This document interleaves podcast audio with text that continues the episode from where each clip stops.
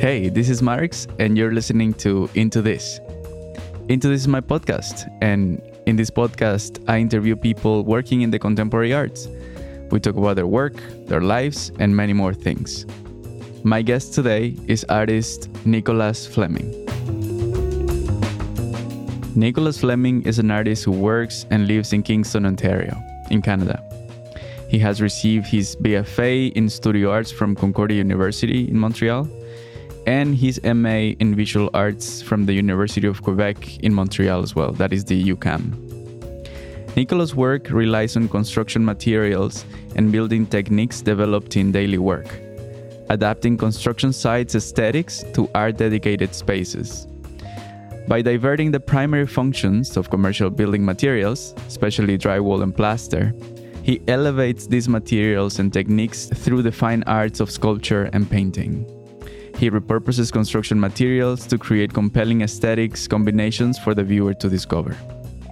Some of his latest solo shows are Le Bureau, uh, that is the office in French, at Galerie Plein Sud in Longueuil, just south of Montreal.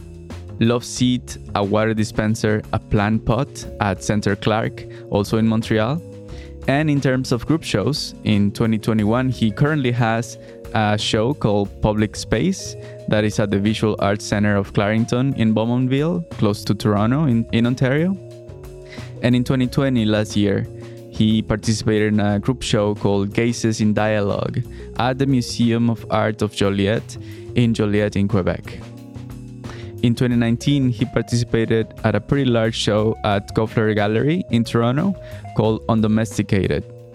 And for all of these group shows, he didn't only contribute as an artist, but also as a curator, installer, and also doing some design. So he really enjoys the collaborations with um, with different artists and, and also art installers, and we'll hear more about that in the interview. So that is the formal introduction of Nico. And the way that this interview is gonna work, actually, this this interview requires a manual. So I'll, I'll tell you how it's gonna go. So we met back in 2019 when we could still record these conversations live and in person. And so we met in October of 2019. And so I'll play that interview first. I thought that it was really relevant. I recently attended one of his artist talks uh, for the Museum of Art of Joliette, actually. And we rediscovered this um, interview. And uh, we decided to post it because I think it's really relevant and he has a lot of really interesting ideas to share. And so I'll play first that interview from 2019 and then I'll come back and I'll give you a little bit more information, but I'll play a Zoom call that I had with him in the past couple of weeks. Uh, in which he gives us an update of all of his work that he's been doing through the pandemic and his move out of Toronto to Kingston, Ontario, uh, which is just only a couple of hours away, but it's definitely a big shift for him. And I also wanted to share a story with Nico. So he's going to be talking about the show that he had in 2019 at Koffler uh, Gallery. Pretty large show in which he essentially built his the layout of his apartment at the gallery, right? And then there were some more artists that showed some pieces there and essentially was like walking around his apartment. And so at the time that we um, found the space that now is Tap Art Space here in Toronto, he was about to take down that show. And uh, I was in conversation with him, and I, you know, I shared that I, I needed to get some material because I needed to build the walls here at the, at the gallery at the space. And very, very kindly, he offered me all of that uh, material from the show, and I, I cannot be more grateful. And for all of his contributions to this to this space. It wouldn't be the same without Nicholas Fleming. So we are very very grateful with him, and I really enjoyed my conversations with him. And and he jokes at some point in the middle of the conversation saying that he's gonna just come with me and host the podcast with me because it seems like we don't run out of topics to talk about. And I may take him up on that. So um, no, but this this was a, a really enjoyable conversation for me and uh, I hope that you guys enjoy this. So, this is me and Nicholas Fleming talking. This is pre pandemic, so no COVID talk. Enjoy. Yeah, so let, us go right ahead. Um, thank you first for uh, allowing me to uh, record this conversation with you Of course. for a while now since we met probably about two years ago. Yeah. I was like following your work, and it's pretty uh, impressive output of work that you do in a in a year.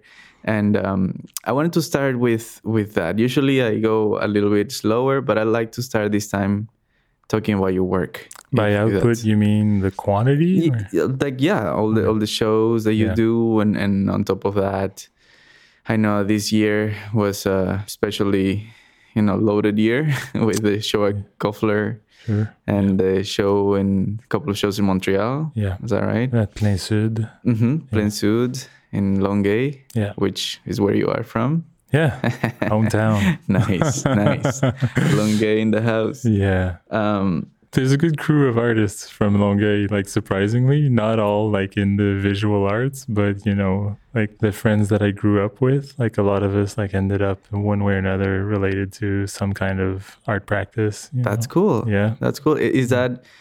Do you remember being in, for instance, I don't know, what was that, Cégep when you were still living in in Longueuil, or I was even still before that? Yeah, I was. Uh, I lived in Longueuil until the end of my undergrad at Concordia. Okay. so, Okay. Yeah. So was there some sort of, um, you know, kind of like wave of artistic influences that went around there that a lot of people got into the arts, or why do, why do you think that there's a lot of people that ended up being involved in the arts?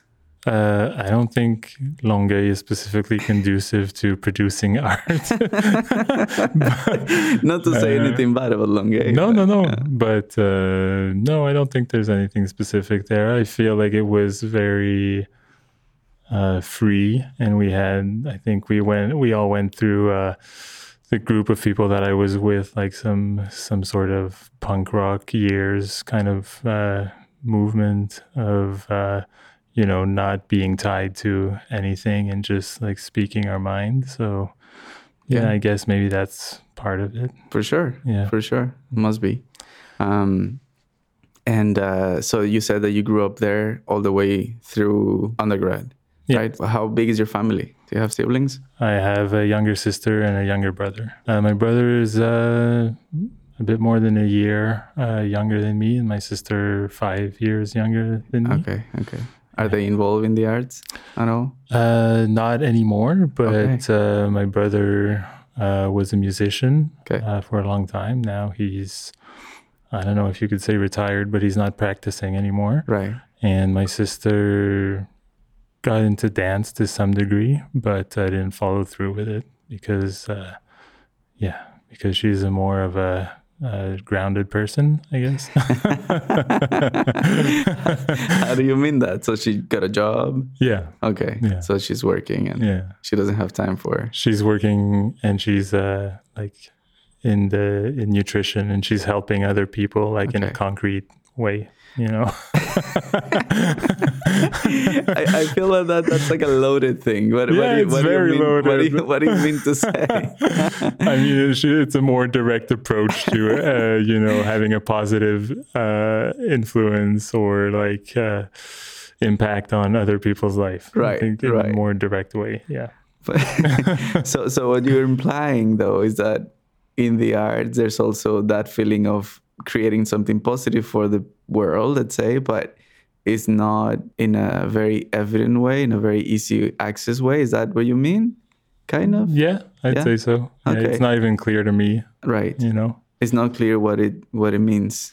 No, because Okay. I, I I think you, I, I started doing art just because it came naturally to me, and it was just uh, I guess fun. Yeah, And uh, but then when you start asking yourself why and what, like what's your contribution to society uh, through what you do in life, uh, for me it's not clear how much of a you know, I, I think I could probably be doing something better as a contribution, better in quotes, as a contribution to like make a better, you know, society or environment around me and, you know, as a whole, maybe on a larger scale also, but uh, yeah, maybe not. Like, I'm not, I don't know. Uh, sure. I don't know, uh, you know, what's my impact on other people's life you know, when you're a doctor Yeah. and you save someone's life, I mean, it's very obvious like Yeah. that you saved someone's life. You know, Yeah. When you're an artist, well, Oh, but but I feel like many other things. I mean, you yeah, think of uh, some other uh, professions, and perhaps, yeah, as you mentioned, perhaps a doctor, perhaps a teacher, right? Sure. That has like a very direct influence. Yeah. But I would say most of other professions and jobs, it's also very, it's not very clear. It's not very clear cut. I would agree, Right. but I think that like often we're asked uh, in general as artists why we're doing what we do, and so maybe maybe we spend more time thinking about it, and maybe that's why this uncertain that's where this uncertainty comes from. Yeah. Yeah, Evidently, you have been thinking a lot about that. yeah, Um, and even when you just said that perhaps you don't know exactly what the the uh, impact is, um, have you arrived to some sort of I don't want to say explanation for yourself, but like have you been able to make pieces with whatever your contribution is, whatever your um, whatever you see that your work adds to, as you said, society? How does that look for you? What is what is your take on that? I don't know that I'll get there one day. Okay, okay, you know, okay. it's uh. Yeah, it is a loaded way to start an interview. Super loaded. It's juicy. It's just I like it. think it should like we we should maybe mention like to the people that are listening that we've had like conversations along these lines Oh. before you and I off, you know, you know, not on the record. I'll get, uh, I'll get to that. I'll get to that. no, but you know, it, it's really interesting in these conversations because um, I guess you're right in that. Usually, it takes a little while for my guest and me to warm up to just go ahead and just talk about stuff. But yeah, it's true because of you and I. We've had several previous conversations. I guess we can just move ahead and go on to the to the juicy stuff. So when I fast forward to after my graduate studies, I guess I stopped doing art because maybe partly because I didn't understand what I could be doing that would be so interesting to Mhm. anybody, you know, like why what is it that I have to say that makes it worthwhile for me to do it more so than someone else and I couldn't really come up with an answer. So maybe somewhere uh, in the back of my mind that was not you know something i was directly thinking about but i started being a technician uh, installing exhibitions for other artists Mhm. and maybe in that sense you know i i felt that even though i did not necessarily understand what the other artists were thinking or what their goal was you know i was helping them accomplish whatever uh, they were after hmm you know Mhm. so maybe that's part of the answer Right, right. Um, so that was right after your MFA at UQAM. uh yeah Yeah. i'd say roughly around that time you know i was working as a as a waiter in restaurants Yeah. for about uh well during my mfa and uh afterwards also but slowly got into uh, art handling and exhibition installing Yeah. Became full-time job eventually And it's very clear for you that the reason why you stopped producing art because of that, thinking that concept of, I don't know if what I'm doing yeah is going to have any impact Yeah. or something. Yeah. Okay. Interesting. I didn't think I was more interesting than anybody else. Right. I didn't see like how I could, uh, in good conscience, uh, occupy, for example, uh, you know, a month or two months in an exhibition space. Yeah. Uh, why I should be the one person to have that privilege. And you know, it's it's kind of like when you're I don't know, when you're like a teenager and you're doing, I don't know, you start maybe writing uh, songs, for example. You don't have a lot of, uh, or writing anything, you, you don't have a lot of life experience. So you don't mm-hmm. have any, like, a lot to talk about. you Right. know? So Right. Right. you're roughly always talking about the same things that teenagers go through, you know. So maybe that was the second time I had that because because I did try I had a very brief stint at composing music, oh, really? well, well, songs, you know, and yeah, it didn't last very long because I, I just mm-hmm. realized, you know, like when I was, I don't know, 17, that I had nothing to talk about. Right. Know? So, right. Yeah. Yeah, no, I, I, I get that because um, I, I can relate to it. When I was in high school, I tried to just write, and I realized so that I realized that whatever my character was, I didn't know. yeah, I didn't know what they're thinking. sure. Um, no, but um, let me go back to that. So you are in your you're doing your MFA, right? You're doing this, and is that through that process of the confrontation that you have to go through in your MFA with yourself and your work?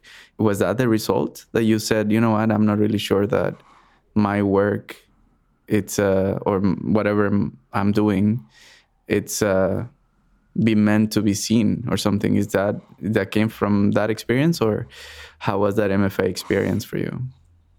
Yeah, I think that's what I ended up with, and it was it wasn't for you know I think I had a relatively successful MFA uh, project as a whole. Like uh, it was appreciated by a lot of the faculty and fellow you know students. Um, yeah, I just wasn't sure where I would take my work from there mm-hmm. because mm-hmm. I saw it as that stint uh, in a university for two a bit more, maybe two to three years as one project. And once I had completed that project, I felt like I didn't leave any doors open for me to pursue in that same direction. Yeah. And uh, yeah, so I just stopped. which doesn't look super good on a resume, you know, when you like, what is what is this hole here? Like, so like... why are you applying for a show five years after your MFA and you haven't done anything since? Yeah, so I, I needed I needed a break from me. No, but uh, so the type of work that you were making back then is it the same as uh, the type of work that you make now? Uh, it was uh, performance based. Okay uh, it had some painting involved and uh, a little bit of I don't know if you installation's a very nebulous term, but yeah, uh, sure. It had like several different elements in the space that compose the same work, and um, yeah, no, it was more performance based, mm. but it was very physical. So I think that would relate to the work that I do now. Because yeah. after that, be because I started doing uh, installing and uh, more and more construction work. Uh, that also was like pushing my uh, physical, you know, uh, capabilities to the maximum. Yeah. Until uh, yeah. So you decide to to stop there a little bit with your practice and you start to do the work for installing as a technician for different galleries and all yeah. that. Yeah. Um, how that influences your next step, how that goes to you and say like, well, maybe I'll step into this type of work. I think that it really helped me to realize that I was not, I was never going to be the m- most intelligent or the more witty artist or the like the because I don't know after the MFA you feel like you need to be intelligent you know to, to do art to justify doing art. But I was never going to be you know I thought that I had maybe something for a lack of better term like something uh, that would be more appealing to mm-hmm a broader public, you know, to show. Because I think that sometimes the problem I have with uh, my my personal problem that I have with seeing exhibitions and is when the artist uh, that's showing is uh, so much focused on themselves and on their like in their mind that it's really hard for the public to access their work. I'm not saying that it doesn't have its place in mm-hmm. the art world, but yeah. you know, for me, it's really hard to relate to, and I think it's the same thing for a lot of people. And um, you know, so yeah. What was the question? question is um, the decision to jump to do the type of work that you are doing now, from, Right. coming from that aspect of being a technician, right? So while being being uh, also a waiter at the same time as I'm Yeah. doing all this work uh, made me realize that that being a waiter is really good for your wallet, but you know it doesn't feed your mind. So uh, it didn't feed mine, uh, and I I decided that if I was you know going to make it uh, interesting for me to work in installing art and doing construction that I should use the uh, the skills that I learned through this work in my art practice. Yeah, so that and vice versa also because Right. then you can when i'm working on an installation i'll try some things that i that i have never done before like constructing like a, a space as my art and then i can apply that to to work also. So i think both like feed off one another. So right now i'm i'm balancing this both lives together and doing like roughly 50 50 Yeah. you know of of paid work and uh, art practice. That's pretty good balance. yeah i like it. Yeah, i think for sure. i think it's necessary for me to continue both you know. I'm not looking to be an artist full time No, no. That's not the thing that you want, not not right now i think i have uh yeah no and that's because of why. that's because i i i uh i learned so much through the work that i do Uh-huh. you know Yeah, that i you don't want to stop that no influx. like I just said uh, before, I can also um, help you know other artists, and it's not only about myself, uh, which is something that I'm that I struggle with. Yeah. you know, um, and I can also share the knowledge that I have with other art handlers and Yeah, installers, and I think it's really important to like transmit that knowledge to other generations uh, that are coming up that are a bit younger than me, and uh, you know, I don't think I can be a teacher, uh, but I think I can teach someone how to build a wall. Well, that's, I mean that's, something I can do.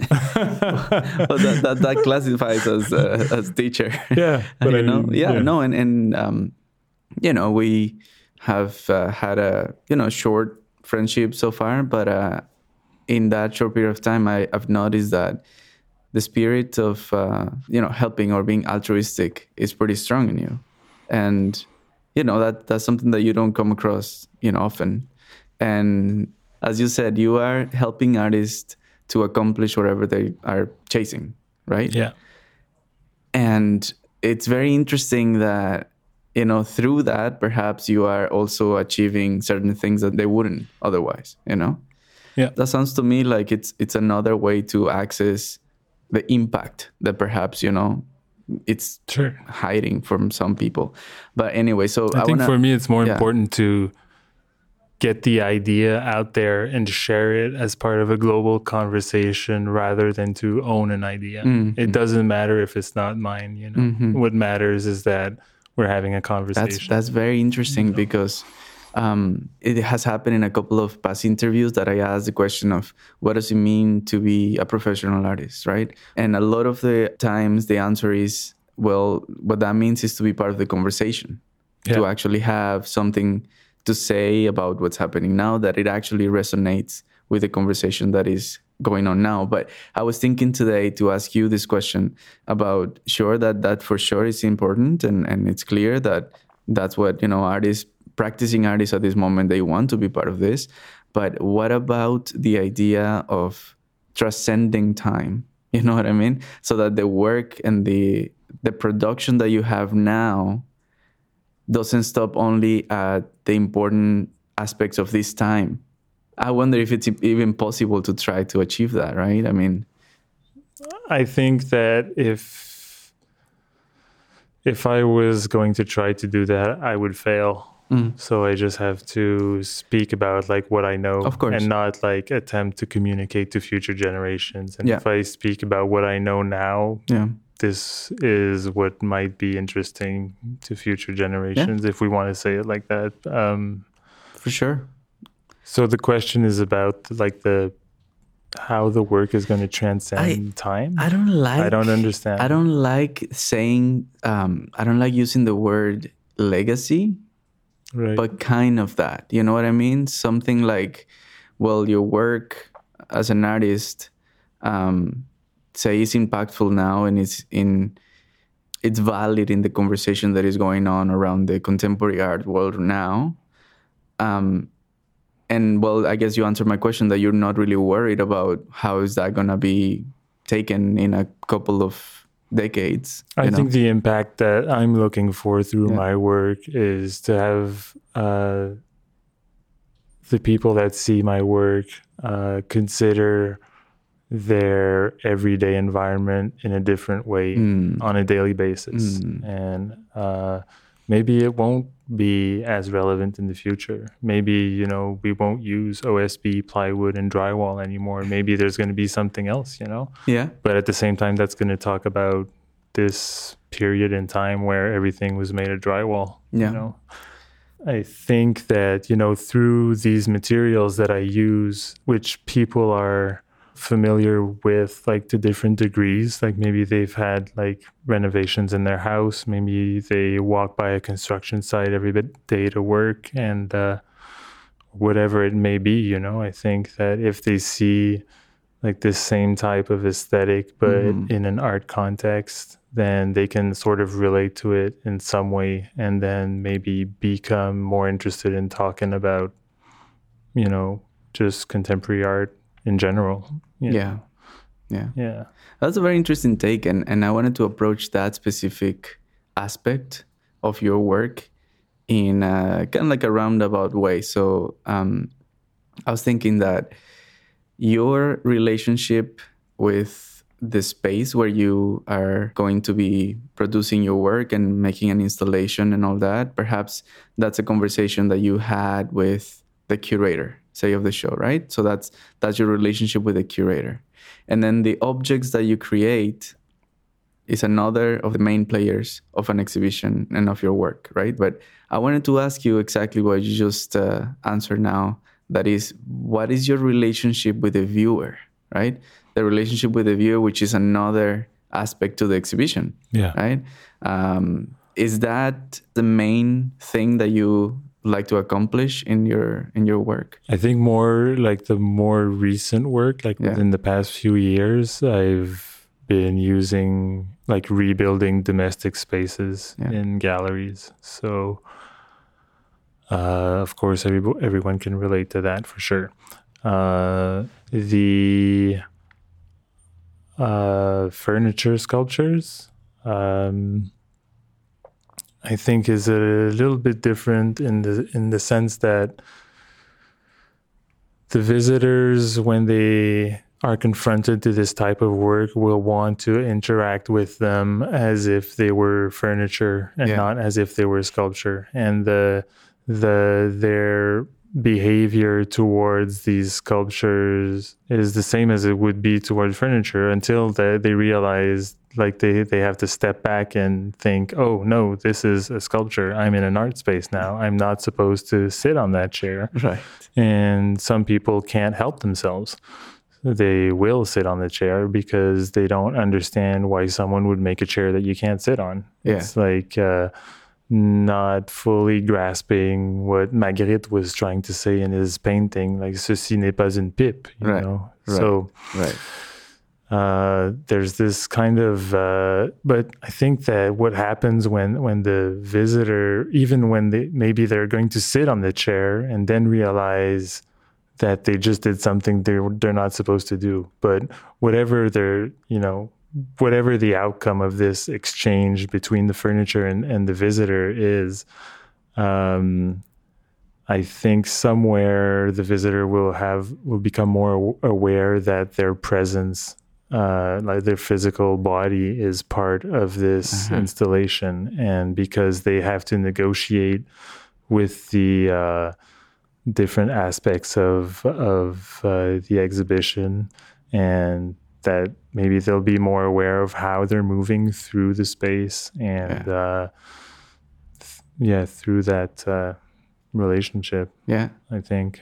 Well, that's definitely true in in terms of the the furniture like works that you've done. I mean, when no also- one's looking, of course you're to sit, you know. when there's no camera and no one's in the gallery. I, I know I know some people and I won't say names because I want to Yeah. keep them out, but like whenever they have the chance to touch the work, Of they course, yeah. I mean, I've seen people touch art at, at the MoMA in New York. Oh, like, sure. Touch like Ellsworth Kelly's with their fingers. Yeah, yeah. what are you doing? I think it's just part, you know. But for me, it's even more, you know, in, enticing. Yeah, You know, for the of type course. of work that I do. You know. As you said, as you said, it's uh, the work that you produce. Uh, it's highly recognizable, and also it's kind of like muscle memory. You see a chair, you Yeah. sit on it, right? No, but what I wanted to say is that in the other, looking at it in a different light, um, your work, mostly the installations, is basically an immersive space, right? I mean, you are standing in the work yeah. and it's impossible not to negotiate with that as a viewer right so you are like in it and you are clearly i think it's clear that you are in the gallery but within a space that it was built for you to be in it Yeah. and i think that that confrontation is very very um it's very accessible rather than any other type of work the viewer It's- I think it's very inviting. Exactly. It's not intimidating. no exactly it's, it's very welcoming Yeah. yeah and and also again the fact that um, the way that it looks the way that it feels is like home right i mean it's like Yeah. it's a it's a house it's a it's a space that you know um, so within that obviously your installations step away a little bit from the white cube idea right Yeah. most of the times um, is that on purpose? Is that is there an argument there to make? I think that comes from maybe partly from my experience of hanging work in uh, for private collectors in their houses, and you know realizing that even though you're looking for some kind of, uh, I guess, neutrality in in the white cube, that where the artwork is eventually going to end up is not going to be in a neutral space Yes. and the conversation that's happening between, for example, uh, in in a house between a painting, uh, a table, and a lamp, uh, to me is uh, that's how the work lives. You know, that's the work is part of a conversation. It's not you know a standalone uh, object that has to be like evaluated only for it's what it is within it you know it's Yeah. what's around it also and you know sometimes i've i went you know i've been to all kinds of uh, private homes to do this kind of work and for me the more interesting ones are the ones where they have super valuable art of well-known artists hanging next to their kids drawing you Yeah. know and that's that's a conversation going on you Yeah. know? or like photos from their trip you know like framed on the wall next to i don't know i'm not going to name artists but like blue chip artists Sure. you know yeah yeah yeah for sure. and these people kind of integrate uh, these artworks in their everyday life but you know it's just part of everything that's going around them Yes. it's not you know yeah definitely that's how i feel about it but Sure, no, I, I get it. Um, and one of the things that I constantly go back to when when speaking about that white cube concept is that it's very rare in general in life that you get an experience so concentrated, right? I mean, as you said, like I mean, things are gonna be around it, i'm not even sure why you would want it Exactly. I mean, and also as a viewer, I think it's a lot more. Um, it's a lot more engaging if you're just looking at one object, right? It's a lot more intimidating. That's what I want to say, because then you're forced to just think of that thing, you know. And I feel like it, it's a it's a valid concept. It's fine. It- It's how we normally see art, but at the same time, I feel like you as a as a viewer in conversation with whatever work, it's completely out of the context of your life. Yeah And so, unless you are extremely used to, you know, visiting places like that, when that becomes a normality for you, you will probably have that effect of like, oh, this is important. You know, I should be thinking mm-hmm. about this in a very different way that I'm not used to. Mm-hmm. And I think mm-hmm. that sometimes that alienates and kind of makes all this contemporary art world very inaccessible for a lot of people. Uh, sometimes I wonder, like, I think that's probably I can't say this for sure because I don't know enough about this, but I think that it has a lot to do with our North American experience of how to show contemporary art. I don't think it's like a lot of places around the world are modeled after the white cube, but in a lot of, I think, probably most art spaces aren't uh, the for example, when you go to the Venice Biennale and they have all the shows in the palazzos like all around the city, it's not a neutral space, you know. Mm-hmm. It never right, and right. it doesn't make it like a, a yeah. I think I don't know where the white cube specifically comes from. Like I wonder if it's from like having large warehouse spaces, mm maybe you know, at affordable pricing. Mm-hmm. Is that where it comes from? I don't know,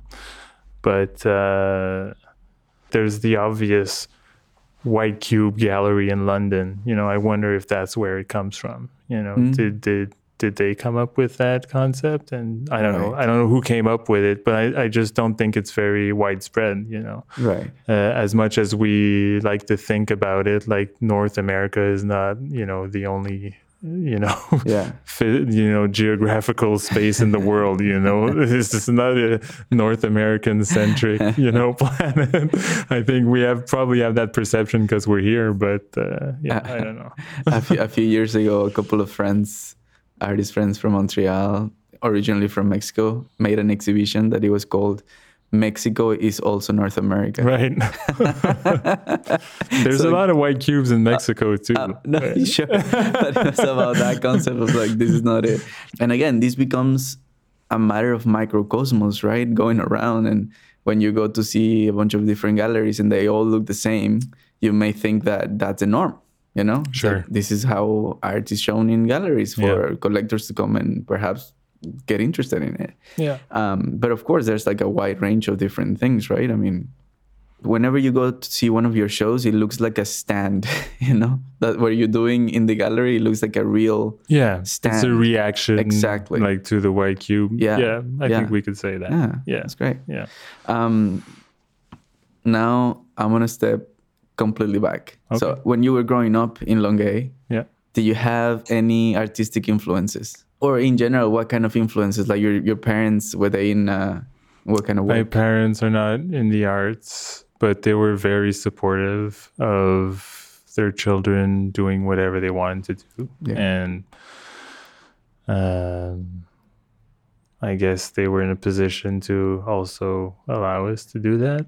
Yeah, um, like middle class. I don't know. My grandmother painted a little, but okay. like nothing, you know, nothing major. You know, no one yeah. who would like consider them as an artist. Yeah. You know, as a professional artist. No. Right.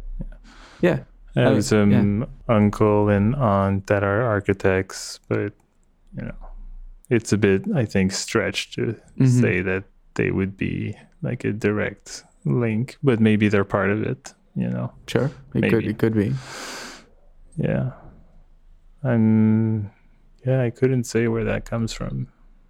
Maybe you should ask my parents. Give me their numbers. I don't, I'm, parents I'm always have a good story, you oh, sure, yeah. for that they, kind of thing. They would oh, probably yeah, of course. Them, I yeah. knew he was going to be an artist. Exactly. They he was drawing at that. two years old or something, you know. yeah. Yeah. No, that, that's that's great though because I mean. Um, I, I, think you're right. Uh, you're onto something saying that perhaps you don't know. yeah. But some people who were around you, perhaps they probably. Maybe. Yeah. But, you know, like my parents let me paint on the walls in their house, you know, yeah. stuff like that. So they were very open with it. But, yeah. Yeah. I, I love asking the question about the influences and if you can track back your beginnings to your interest to the arts because it's never that clear you know, I mean, some people right. can say like, "Oh yeah, my my dad is an artist," and then you can, okay, I understand that, you know. But I think as a kid, I had a really like really great art teachers at school. Right. Like Right. I don't know if they still have art in school, like, Mhm. but uh, but it was They great. removed that? I mean, Yeah. that was something. Uh, I was really fortunate for that. Yeah. But, uh, I did. and I think that okay, so so like my our parents did send us to this uh, kind of uh, weekend activity program uh, for several years Mm. in uh, uh, Saint Lambert. yeah, Uh, every weekend, like you, we would go there, and then we would have like our our music class and our Yeah. arts class, and also judo and you know other things. But you know, I think that the camps. Yeah, Yeah, sort of, but like Yeah. year round, Right. Like not Every only in the weekend. summer. Yeah, yeah, yeah, Yeah. So maybe that's something. Sure. I had uh, I had some good music teachers. Mhm. Like I briefly played like ukulele and then guitar, Yeah. and those I imagine were positive influences. Yeah. Uh, yeah. yeah, for sure. And then the moment that you realize that that's what you want to do, when is that? Oh, I'm not sure I've realized it yet. You're still on the way after a couple of degrees and like a daughter. yeah, and- people have different stories about that too. But uh, so I was really surprised. I went back to the the, the CEGEP where where I had the show recently, and Yeah. I, a couple of years back, I gave a talk to the students there, and one of the teachers introduced me to the group. Hey, this is Nicholas Fleming. Uh, the first time that uh, I met him in the introductory class, we did a roundtable, and I was asking everybody like, "What's your name? What are you going to do? Like, Yeah. why are you here?" And to me, it was really surprising that I was the only one in the class that answered, "I'm here because I want to be an artist." Huh. Like, no one was there for that reason yeah, and I was wondering why, like, I was in an art program and no one wants to be an artist. well, yeah. I but mean, that's in uh, that's in CEGEP, so I guess that's what CEGEP's for, you know, is to try to to figure that discover. out. Yeah, but yeah, for yeah. myself, apparently, like I But- knew at that time, but then when I was on a five year hiatus, you know, I wasn't sure, and now I'm thinking, you know, I really enjoy mudding walls. You know, maybe I Yeah. could be a mudder, maybe next life, or but I wouldn't mind doing that full time. You know, I really what is mudding walls? uh, like putting plaster on the seams. Okay. You know, they call it mud instead of plaster. Okay, okay, Yeah. okay. Right. Yeah. Cool. Like as long as I have another project on the agenda, that's great. Mhm, mhm. You know, I keep it coming, and that's fine, and I love it. But uh, yeah, I don't know. I don't know for Mhm. how long I'm going to do this. Okay. Okay. that's, a, that's a very interesting take. No, I think at, at every Yeah. time you know that uh, that an opportunity comes up, some of the opportunities I look for, and some come to me. You know, Yeah. uh, but every time something comes up, I feel super thankful Sure. maybe Yeah, yeah, that uh, that this is happening Mhm. and when like going back to what i was saying earlier like when i have this opportunity i'm also conscious that this is an opportunity i'm taking away from someone else because having a show in this space is very competitive you know Mm. Mhm. so I really every time I try to give it my all. I don't Yeah. take this responsibility, you know, lightly. You know, For for me it's very important to try to have, you know, as we were saying, some sort of contribution to like the the conversation that's going on in that space, in that city, in that, you know, in that context Yeah. uh, yeah, I feel it's my duty. I think some maybe some artists take it for granted that they have shows, and maybe I'm not reading it well, reading like Mhm. what they're showing well, hmm and well, there's no like solution to all this, but I think that you know, yeah, for me it's really important, and I I try to take each opportunity like it was my last one, you know, like That must be really. Um, Maybe that's why I work stressful. hundred hours a week. yeah. you That's know? Yeah. Yeah. Exactly. Yeah. So I mean, yeah, it sounds like very committed, but at the same time a little bit stressful. Is that stressful at all for you? Like when whenever you have a show, it's like very, it's like crunch time. no, I think it's fun. okay. I enjoy like Okay. working a lot. Yeah. Yeah. like uh, uh, for me, like building building a house in a gallery. That's like you know, I have a studio, but that's my I'm creating my work in the Of gallery. course. You Of course, that's yeah. my studio time. you Yeah. know, that's the time that I'm fully dedicated to my art practice. I wanted to get into that in talking about what people call I don't know if you like this term, but like what people call your process, right? Your process of creation. Um, so evidently, in pieces like that, you do it in, at the gallery. You Yeah. build these pieces there. There are some other pieces that are done, I guess, at the studio, like the furniture and all that, Yeah. smaller pieces. Yeah. Um, so, what is that? What is that for you? The process? How do you go about starting to think about what kind of work you're gonna make and all that stuff?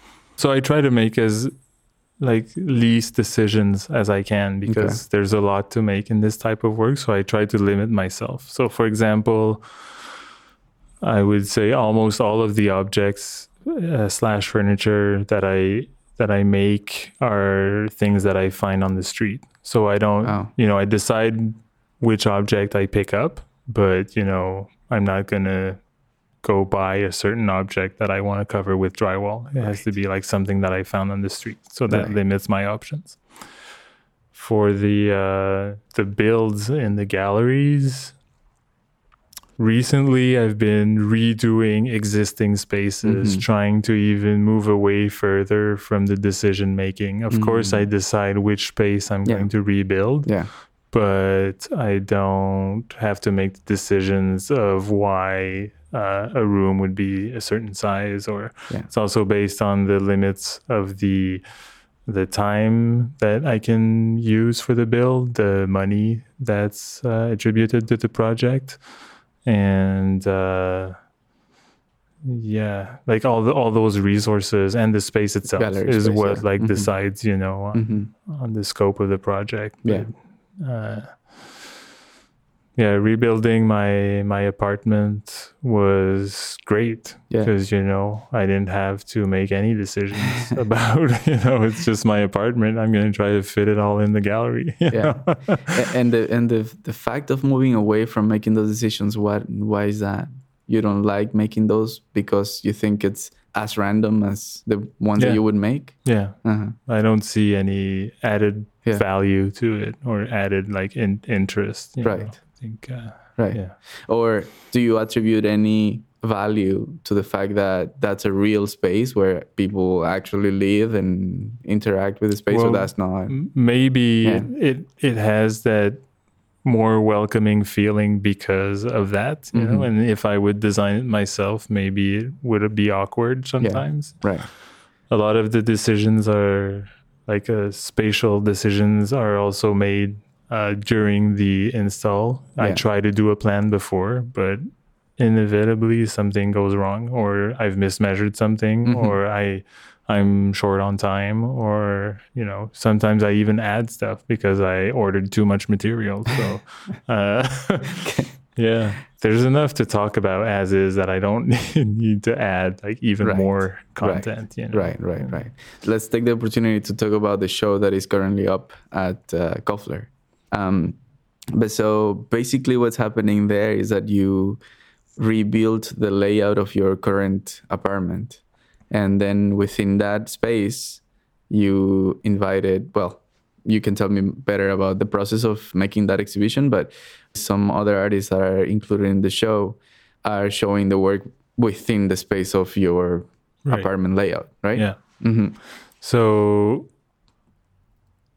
the I assisted the head curator at Right. Koffler in the curatorial process, Yeah. but uh, she she took the lead because I have no experience in doing this, but Yeah. I think it was really interesting uh, to sort of learn about what's going on. Uh, the so I think that show was for me like a blending everything together, like the role that would be attributed to certain people in the process of conceptualizing and building uh, an exhibition. So, more specifically, the role of the curator, the art director, the artist, and the technician or like exhibition installer. I participated in all these roles in this project, and I think that everybody's like attributed roles overlapped on other definitions.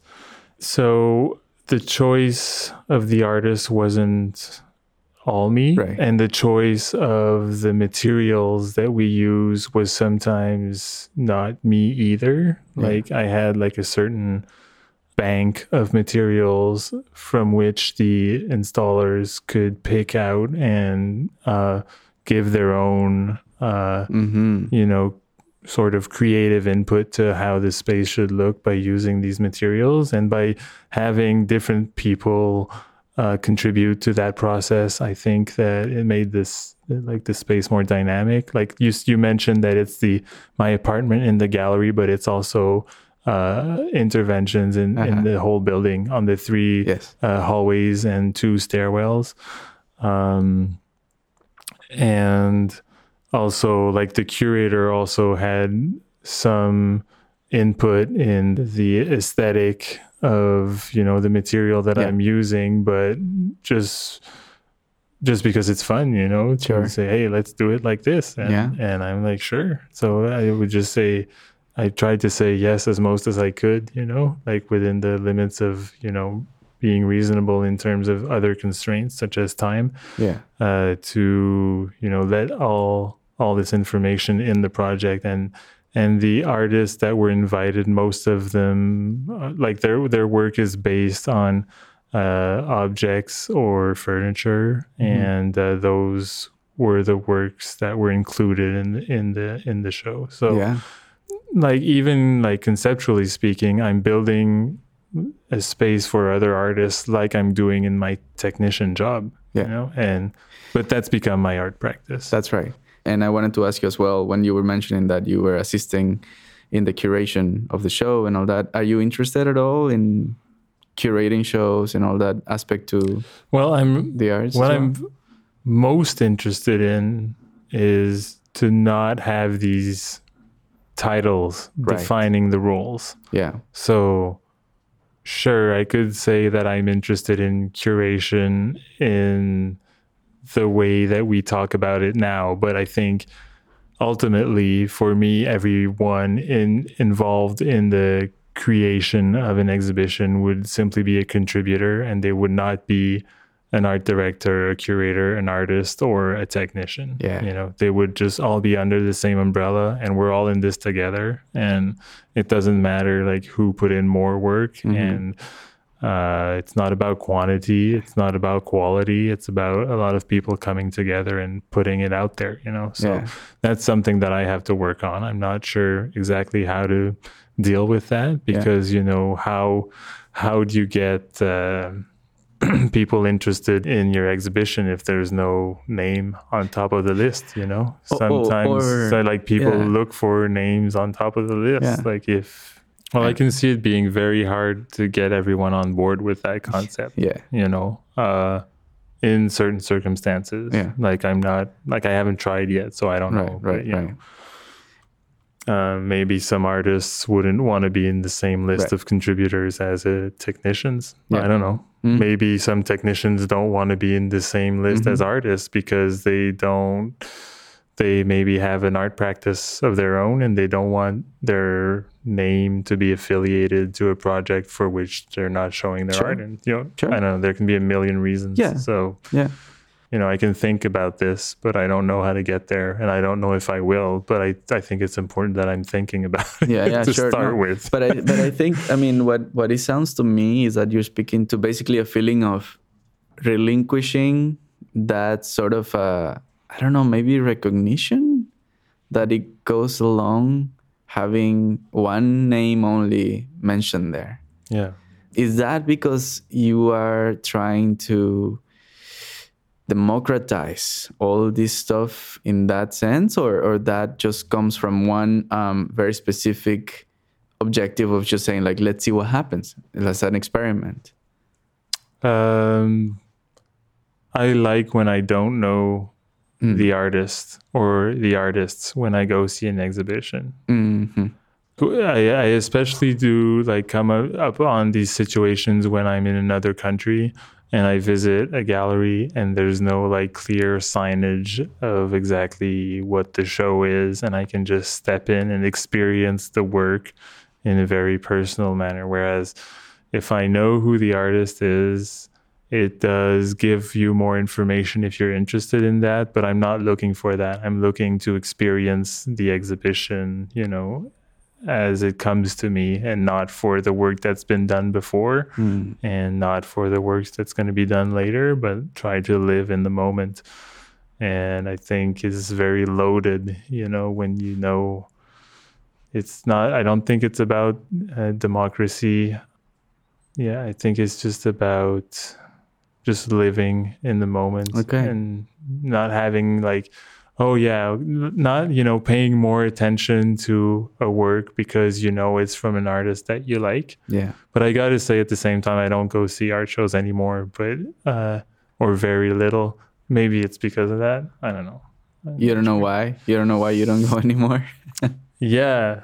Yeah i'm not well i'm not sure. I go when i'm a tourist in other countries uh-huh. but i don't go locally locally as much well you also have a daughter yeah but i i, I guess that's the thing but even before that right right so i think um, one of the subjects you wanted to talk about was the move from montreal to toronto yeah, yeah maybe yeah, that's yeah. a good transition i'll, I'll, I'll go, I'll go to okay, that in, in, one okay. minute i okay. just wanted to to segue into the sure. other thing that you were saying yep. about um so let me put one of the thought that i i consider not a rule, but something that I sometimes do follow. That is, um, sometimes I feel, and perhaps it's because of my level, beginner level of experience, I guess, in the art world, in that personally, whenever I have the chance to see work of artists that I know somehow, it creates a different way of accessing the work that for me enhances it. Yeah.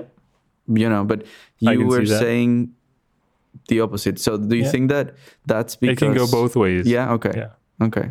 That's I, interesting because I just yeah, think the experience that I personally prefer yeah. is that right, one. right, but, right. The one that you when you don't really know because yeah, I, I understand that too. Like I wish I could go to like a exhibition space, yeah, whatever it is, and that it never had any names in it, and that I liked every show that's there, you know, and that I would go uh, just because I know that this is a space that uh-huh. shows work that I'm interested in. Interesting.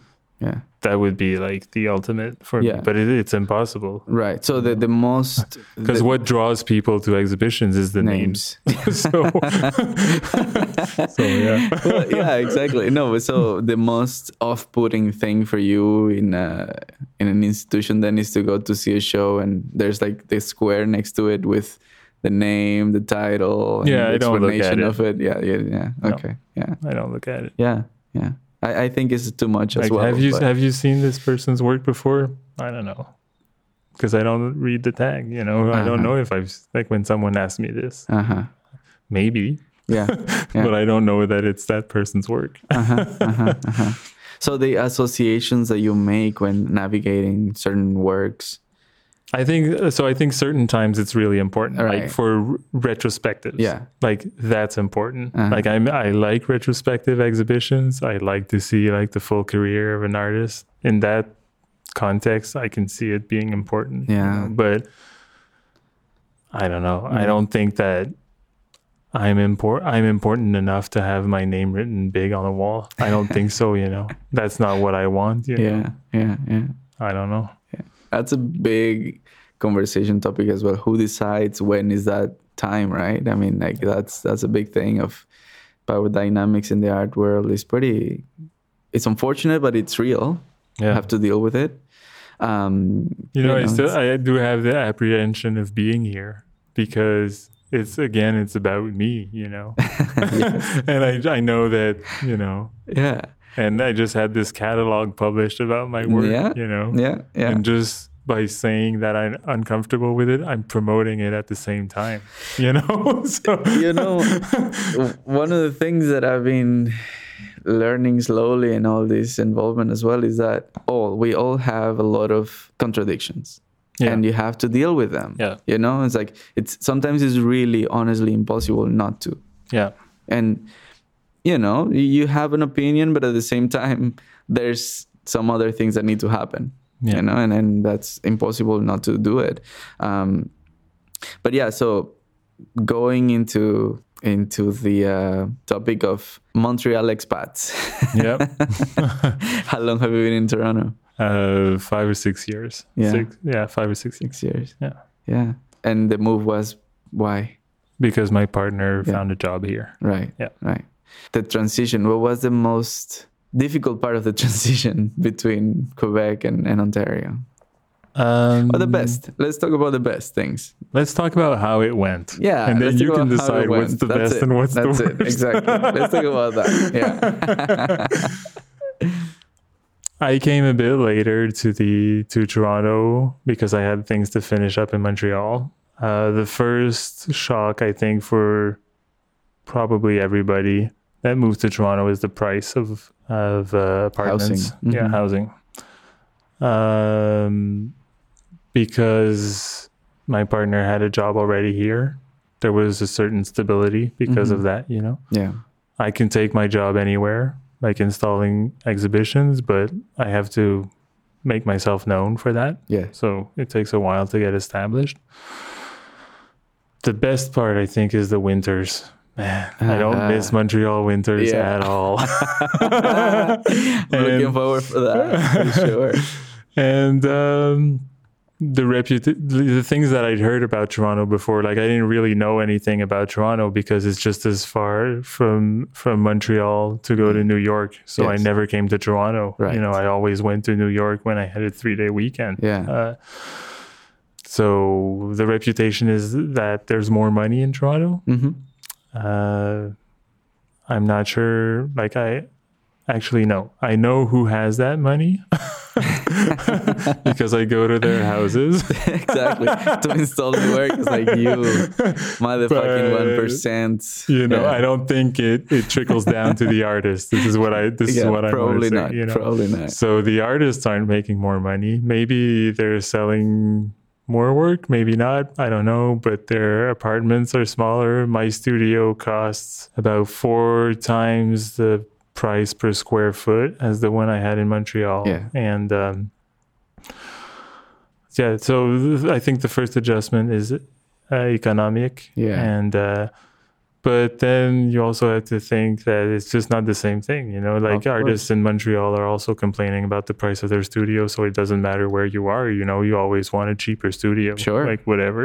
Yeah. so, no, no. so you just have to kind of go with the flow and see what happens. I think. Um, I don't know where I heard this before, but I heard this from someone else uh, that it takes five years Hmm. to establish yourself in a new city No. It's been five years and now Mhm. I have the show at Koffler. So Yeah. I feel that it's like dead on. True. Yeah. It worked out right, right. for me. Yeah. And I was patient for that time because I didn't have a lot of things going on uh, for a while. I didn't have a studio for a while because I couldn't afford it. Yeah. But uh, yeah, eventually things picked up and, you know, I got there. But it's rough. I think the, the fact that I had someone you know that I was in a relationship with, you know, that could pay for the rent Mhm. was a major difference. Yeah. Um, I yeah, In terms of, of the community, um, I guess moving out of Montreal, you already had your community there very established yeah, in terms of both work that would pay your bills, but also possible exhibitions, you know, around the city. Um, how do you find that here? Is was it I think that my network is developing very slowly Mhm. because I'm older and because I think when you're well, when I was younger, I was socially more active Mhm. or interactive, Mhm. and now less so.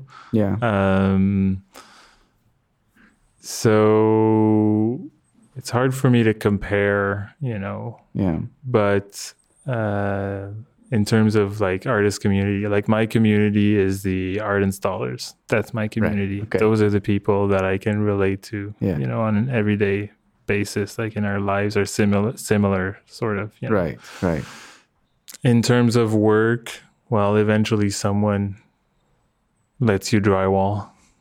And then that someone tells someone else, "Hey, I know someone who can drywall." Drywall that's pretty how well. it picks up. well, that's the way it goes, right? Suddenly, you're, Yeah. you know, mudding the Yoko Ono show at the Gardiner, and that's how it happens. but uh, I think that knowing drywall and and mudding it was very instrumental in me getting work hmm uh, because it's a very specific skill. Yeah. So I think anything, any skill that you have, Yeah. you know, if it's very specific more than general, you know, Yeah. then if you find the right people, then people just talk to each other. Sure. It just happens like that. So I mean, I I think it's a very curious way of, of having those two practices that are very intertwined, yeah. but at the same time, because of the context of it, it completely changes, right? Yeah. It's like it doing the same thing. The intent, yeah, exactly. Yeah. It's the intention that changes, yeah. and so that's very that's very cool Yeah. to be able to do that. Because I've talked to different artists that, for instance, they have what they consider two different practices within the same time frame. So they have their commercial practice and they have the practice that they want to really do, you know? And I think that there's a lot of compromises there, right? I mean, Yeah. they might be doing something that you're not really feeling comfortable with. Yeah. But in your case, it's all in. You know, it's Yeah. like you probably get really satisfied out of the work that you do in Yeah. a regular basis. I mean, it's like it's, that's the work that you want to be doing.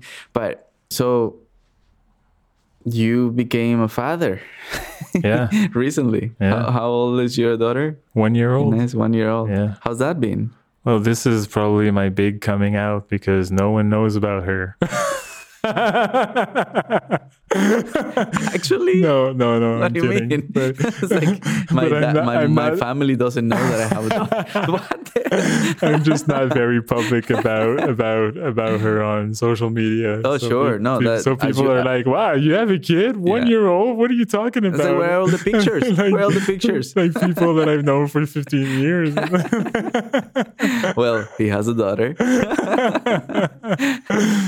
Yeah, she's great. Yeah. Um, yeah, I don't know where to start. It's um, well, finally, you know, if I can't find like a specific reason for my art, you know, I know that I'm there to be a father, you know, and I have someone to take care of, Right. like for the rest of my life. Yeah. Yeah. Yeah. Yeah. If I'm lucky enough, it's Mhm. likely. But uh, uh, yeah, it gives you a sense of purpose, Sure. and that's very. I think that's very good for me. Yeah, yeah. I wanted to to ask you if, if anything changed in in your work or in your the way that you think about all those things when she came to be your daughter. I think that all the answers that I have to this are so stereotypical, Okay. you know, but I can Yeah. say them. But it's like yeah. what any what you would hear a lot of parents say, like, now I'm not doing things for myself, you know, Mhm. I'm doing them also for her, hmm you know. hmm So That's great.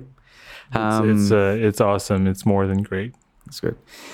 And uh, so I also wanted to say that um, I don't know if I want to say this in the podcast, but I'm super grateful with all your help that you've been Oh, you know, sure. offering offering Well- here. It's uh, really like appreciated, and it wouldn't be the same without the um, selflessness that you're offering to this project. is amazing. I think there, I think I'm at that point in my Yeah. life Mhm. where it's time for me to give back. Yeah, I think a lot of people gave to me before, Oh. and I, you know, I took a lot also, great. and now it's just that time has naturally come, Yeah. you know, to me. So I can't like give my all, but I can give some That's of awesome. it, you know. So thank you. I try. Yeah, yeah, that's great. Well, um, you know, it- it's funny, and perhaps this is a, an interesting story to share here. That when I met you, that was at the space in Montreal, TAP, that we were running until recently, and you came to see the show that Jeannie was Yeah. having there. And we had a really brief conversation there, and uh, I remember it so well that you You said, "Hey, I listened to your podcast, and I like when you ask really candid questions about like validation Yeah. and success. I cannot let you go without asking you those questions now." I already answered it, so it's going to be boring. I guess, but I sure. guess, but no. I mean, I think the validation piece that's a very, I guess, it's a cornerstone of these conversations in my podcast because it it's it's funny how different and wild those answers are, right? So, has it changed for you over the process of your career over time? Has it changed Has what, what validation validation Can what validation define- means to you? So define the word? what is that one thing that you are getting from whatever that is? That could be people, that could be resources, that could be shows, that could be, you know, any input towards you that allows you to think that moving forward your, with your career is the right thing. You know, that, okay, so this is working out, this is giving me energy to continue. Yeah. That's what I, at least what I consider validation. I I'd say like a very recent experience for me that was very moving was at the opening at uh, the Koffler show. There was a lot of people. Mm-hmm. It was their most well attended opening ever. There was all types of people. Mm-hmm. And when I saw a couple in their 50s that are the the cleaners for Koffler Gallery that showed up at the opening, Mm. for me, that was a very special moment because Mhm. I knew that I wasn't making art only for artists Yeah. and that and this was the first time that they came to an opening at Koffler or anywhere Mm-hmm. and they felt in that moment that it was the right time for them to go to this event and show their presence and i didn't get to acknowledge their presence and uh, You didn't? no Oh. because uh, by the time i finished my conversation i couldn't see them anymore Uh huh. but you know That's how it Uh, goes in openings. next usually. time next time i see them when i'm you know scraping the floor Yeah. and you know they're vacuuming i'm just gonna say hey it was really nice of you to come the other night you yeah. know Yeah. and yeah. to have uh, what i'm working on and other artists in the show and all the the, the curator and the uh, the technicians everybody you know Mhm. put this effort together Mhm. and it made it so that these two people came out Yeah. i thought that was amazing That's for cool. me that's validation Sure. yeah Yeah. Uh, That's a pretty good answer. that's pretty awesome. Yeah. Yeah. Yeah. No, that's that's great. That's great. Um, and finally, I guess um, I wanted to get your take on one thing that we briefly brushed on. I don't know if you're earlier in a brief uh, on a past conversation, but oh, is this like a weekly thing are we gonna have this conversation like every week yeah, I feel like we could have a radio show. Next time I'm going to interview you. we we can. We I'm can. sorry for interrupting. No, you can you Go can ahead. you can help me host this thing. We can interview more people. Um, the uh, the art world is one that is kind of like exclusive a little bit. Let's just call it what it is. Sure. It's exclusive a little bit. And do you see any benefits in trying to opening it up, or it's just more people doesn't help? What is your I mean, I think it's just the art that? world that we're navigating in. I think there's, we're just not aware of everything else that's going on. okay? So yeah, Yeah. so you think But that the just one that we're navigating in yeah, is exclusive, I would say. yeah. I mean, that what we see as art. Right, right, exactly. So like Because there's a lot of art going on everywhere.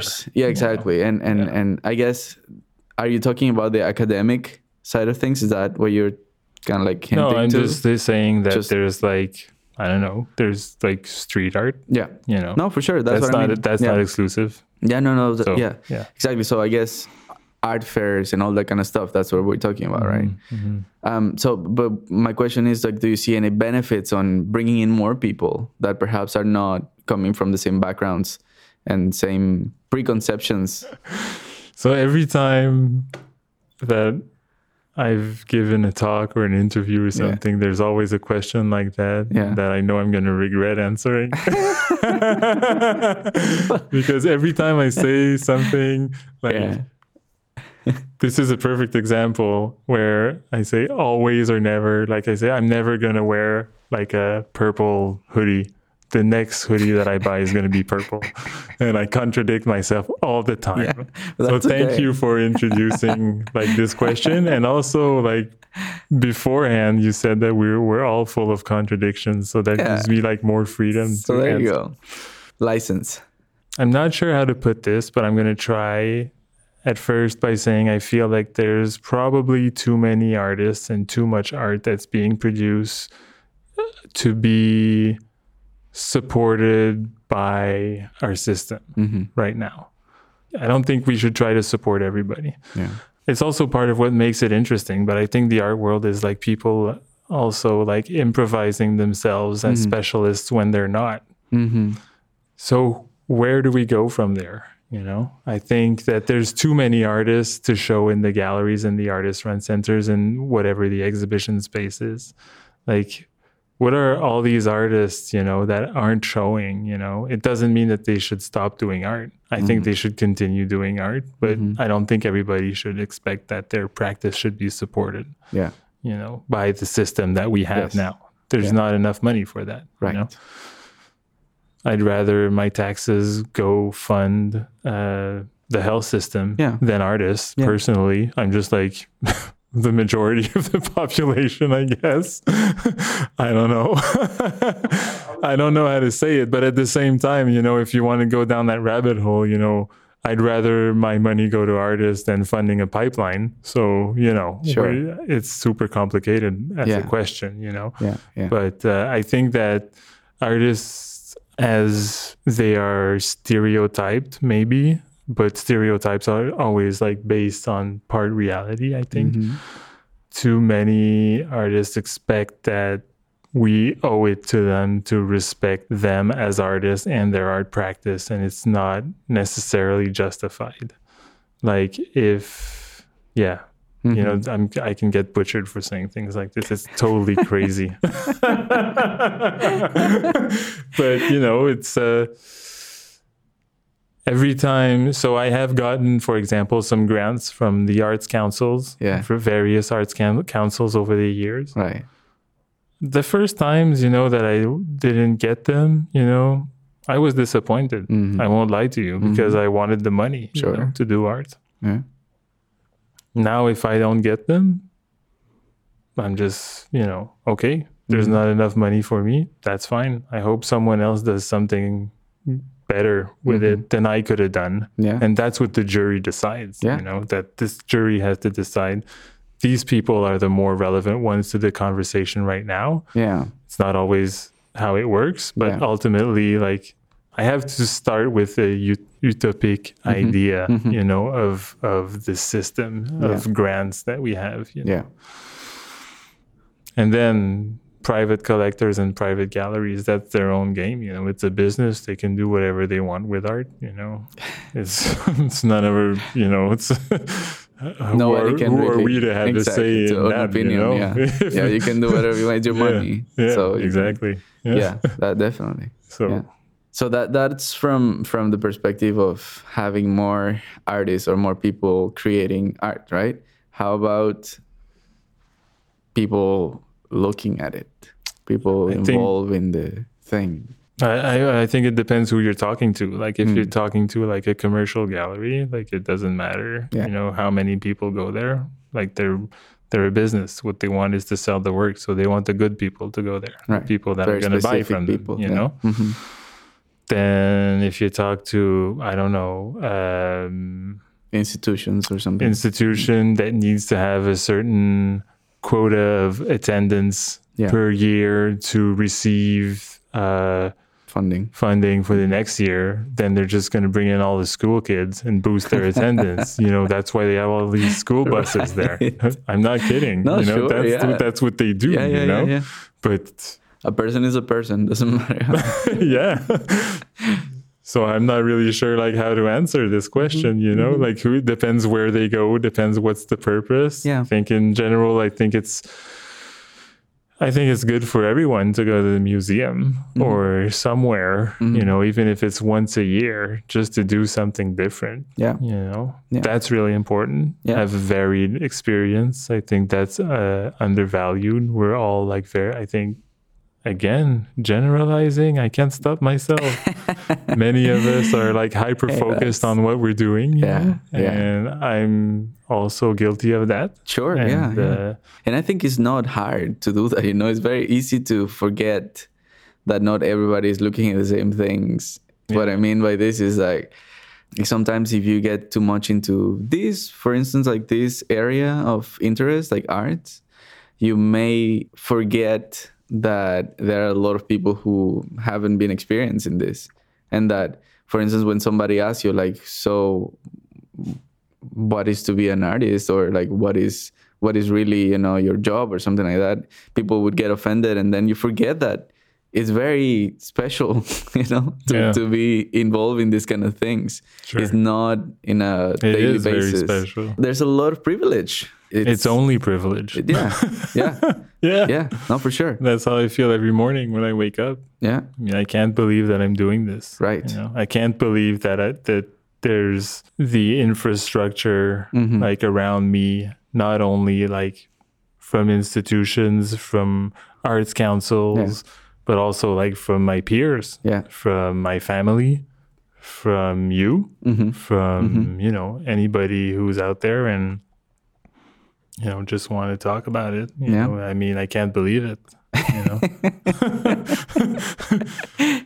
yeah I think it's better probably that I don't understand fully, you know, that I don't get a full grasp of Sure. this, you know. I think it's I mean, I, I don't know if somebody can really come out and say like that they understand exactly what's happening. I mean, I think we are all like, you know, trying to float around and see where we land a little bit. Of course, with a certain structure, you know, in this. But um, I don't mean to include these projects or whatever I'm doing in in this. But uh, lately, I've been asked a lot actually here in Toronto more than in Montreal. I guess at some point I was as well question about what do I want with all these projects, you know? yeah. And maybe I should have a better answer. But what is clear to me really is that I am hoping that by actually doing things like this, Yes. That answer comes out. Because I don't know. Yeah. And I think it's valid to say I don't know. Yeah. It's honest, at least.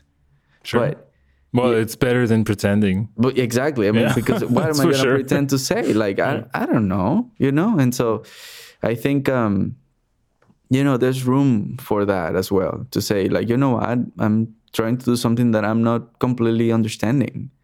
That's definitely privilege. That's exactly it. Well, yeah. you don't even need to know, you know, what well, you're doing. absolutely. Um, the the one thing that I would say, uh, and it, it's the same case for you, is that, um, you know, you you have a way to sustain your thing. You Yeah. you have a a system around you that you know sometimes is your work. And let, like, if you allow me, let me ask you that. Like, how do you sustain your practice? Yeah, so through work Yeah. and sales of Yeah. works Yeah. and grants, Sure. and all in different percentages each year. Yeah. Uh, things just happen. Even my partner that I've been with for six years Yeah. asked me, I don't understand how you can pay for a car. yeah, I don't know either. it's working now. Don't move it. Don't even talk about it. Um, I think you need to have some kind of uh, I don't know, was the faut être un peu comme uh, like the first time I got a big gig for, you know, building, for example, uh, the walls for Papier Art Fair in Montreal. I had no tools. I had never used a table saw, never used a nail gun. Uh, I had nothing. right. And for some reason, someone put me up to this task and I said yes. Of course. And then I got a Home Depot credit card Yeah. and I loaded it up, bought all the tools, figured out how they all worked. And, Yeah. you know, I wasn't very good at it, but I learned a lot doing Yeah, it and I became better. Yeah. But you know, it was kind of stupid, you know, in retrospect. There's a lot depending on you, you know, to to have a it wasn't as big as it is today, but Yeah. it was still a relatively, you know, big endeavor for someone who had never used these tools before to do all of this. You know? Yeah. And I just said, yeah, sure. And now I say sure to a lot of things and then look it up on YouTube and Sure. you know, it's it's you know, it's a little stupid. Yeah. No, you have no, to be a little daring, you know. Yeah, exactly, But- exactly, and and it's the same thing with the car payment, right? it's like it's like, can I do it? Yeah, I think so. I don't know. If the car will pay for itself, you know. Doing Uber and stuff. No, but um, I, I want to say again, thank you so much for for giving me the time to Yeah. to chat and uh, Thank you. It's nice to have this chat. I hope you're Yeah. gonna, you know, censor the right parts of the things that are stupid things I said. don't worry about that. Don't worry about that. Um, no, I, appre- I appreciate your time and thank you for for chatting. It's a lot of fun. that was very enjoyable and, and also very candid, which I really, really appreciated.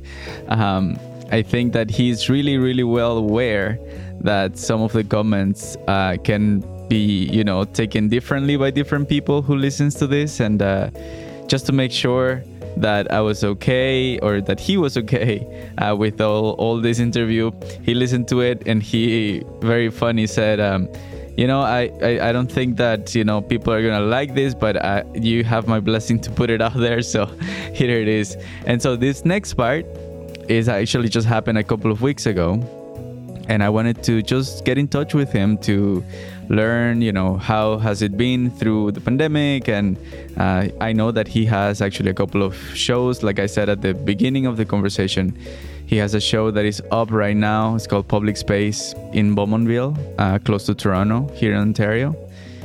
And he talks a little bit about you know the, the transition between toronto and kingston and he has also a correction to make from the first interview in which i asked him what were some of his influences.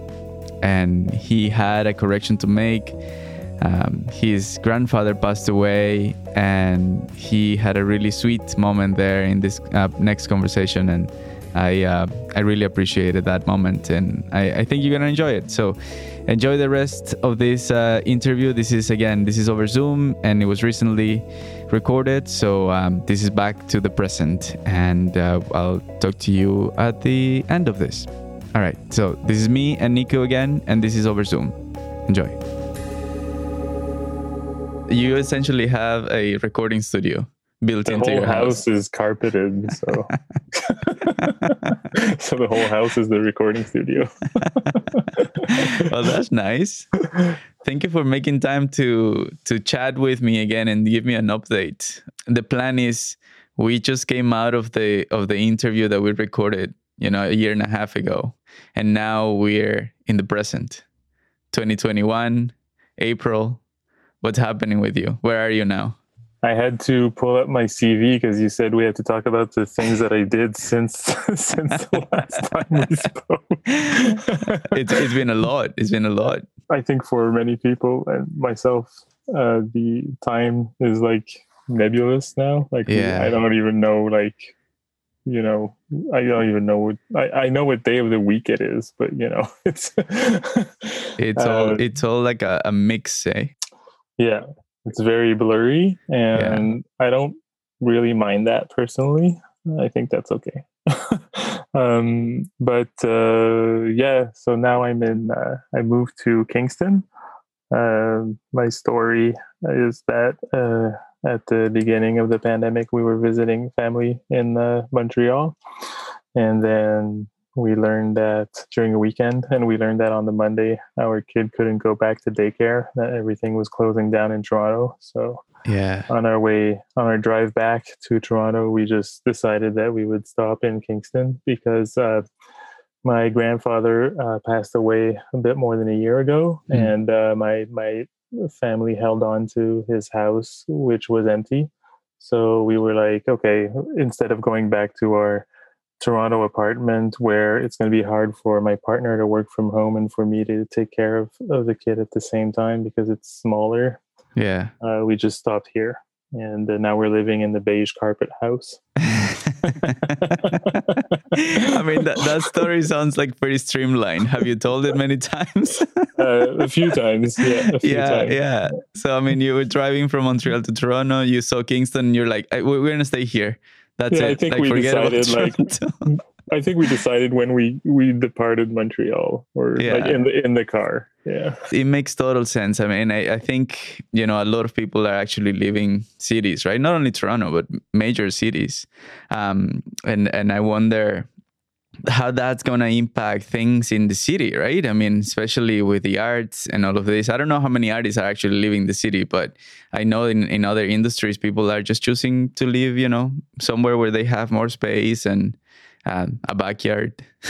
yeah. I You mean, know? well, of course, we're extremely lucky to be in this situation, but I think that the uh, like whatever situation you're you're in right now, it's it's uh, it's hard on everybody. You know, I For was talking sure. to. Uh, I was chatting with a fellow artist from uh, Montreal, and I was telling him, "Oh, you know, it was a long weekend this weekend because, like, it was like I think it was Easter weekend, and it gave us time to make some landscaping plans. And then I wrote like, that's like too much time if we have to th- if we have time to think about these things. It's not a good sign. but then I was so I'm kind of complaining because like for me it's a bit of a chore, you know, to be thinking about these things. And Right. uh, but then the answer was like, oh, how I wish, you know, I could just have a shovel in my hand and, you know, be shoveling away whatever, you know, just to be outside and be, be doing something, you know. so it's, I think it's, there's no way to, for me to um, evaluate if Yeah. my complaints mean anything or if they, if they're actually complaints or if like, if like, you know, I don't know. It's kind of weird, but No, that's it. I mean, uh, in some level, everybody is feeling not great these days. So nobody can say, oh, yeah, no, I mean, you know, you shouldn't feel bad or something. Like, yeah, everybody feels like shit. So, I mean, So- it's either all valid or none of it is valid. or none of it. Yeah, I guess. We're just whiny babies. oh my God. So, Nico, um, yeah, so we talked in, I think it was September of 2019. And recently I attended your your artist talk, the online talk at uh, Musée d'Art de Joliette, uh, Joliette Museum of Art. hmm So, and it was interesting because I was listening to your talk, and and I recently had listened to our conversation, and you know, it it's pretty consistent, and that's that's one of the reasons why I reached out to you and said, hey, listen to this, maybe we can put it out. Um, I I I have no explanations as of why I didn't really work on it before. I think it was because I think I explained this to you. I think. Uh, it was because we talked about the show at Koffler. And so at some point I was like, yeah, I need to, you know, refresh this conversation and, and put it out. But honestly, it's, I liked it. I liked it a lot. It came to me as sort of a surprise because I had, you know, certain reservations in terms of uh, can we, you know, uh, uh, can you can you put it out there or not? And I thought that, you know, since the past 15 months or so, like that things, so many things had changed. But I think Yeah. already, like when we did the recording, a lot of the ideas that I wanted to work on in the in the in the future or in the near future were you know already to have already you know their stems and they've just been growing uh you know from there since then and it, you know in terms of my my uh you know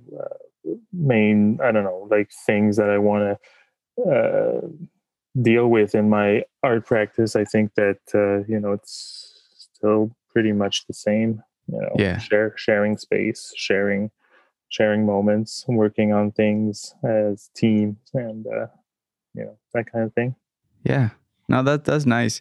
But yeah, so it, it's been how many how many shows have you had since we talked? Like four, five? i think it's uh, i think it's i think it's four so after joliette uh, uh no after uh, Koffler, i had a i was part of a group show at the uh, art gallery of burlington uh, called division of labor curated by suzanne carte hmm uh, but you know it's it's a it's a group show it's kind of hard to to categorize like how these these all these different experiences i think of showing work that i have but it was a group show, but I built a two story house. So it was like, you know, the same envergure, like the mm-hmm. same uh, uh, size or, you know, uh, of kind of project that I do in a solo show. But the Art Gallery of Burlington is so big that uh, yeah. I could just build this house in there. And then I had the, uh, I had a show at uh, uh, Plein Sud in uh-huh. uh, in Longueuil, yeah, uh, which is this uh, uh, art center in the CEGEP that I went to. Mm-hmm. So that was kind of exciting. For that show, I did. Uh, it was called Le Bureau, and I like rebuilt the office of the gallery in the gallery, right? Uh, because they have a very. Uh, I think that it was in part to draw attention to like what's going on behind the scenes because the the visitors would then be intrigued in you know seeing what the office looks like in the, in the across the hall and not yeah. only the exhibition itself and an uh, important part of the activities of Plein Sud is the publication of uh, of uh, documents in relation um, relating most of the time to the exhibitions that are on, but also other stuff. So there's a lot of publication, mm-hmm. and uh, people aren't always aware of that, but they have like a big, uh, big collection of publications there. So it would draw attention to you know the reality of the other activities going on at the center. Yeah, yeah. Uh, then I had the show at the Patel Brown Gallery which right. was actually the I was supposed to do design the booth for uh, Papier Art Fair uh, in Montreal, and then it was canceled. So I just rebuilt the booth in the in the gallery, and we like pretended like it was the actual fair, yeah. but in the gallery. That's right.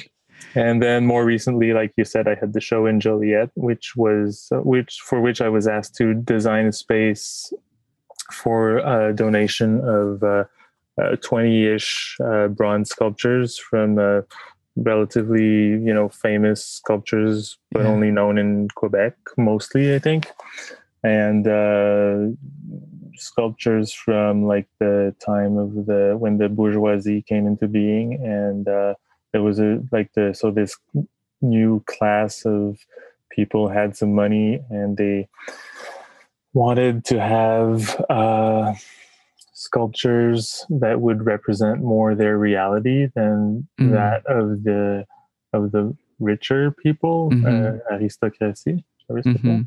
Mm-hmm. And so they were commissioning uh, sculptors to do, you know, something more relevant to them.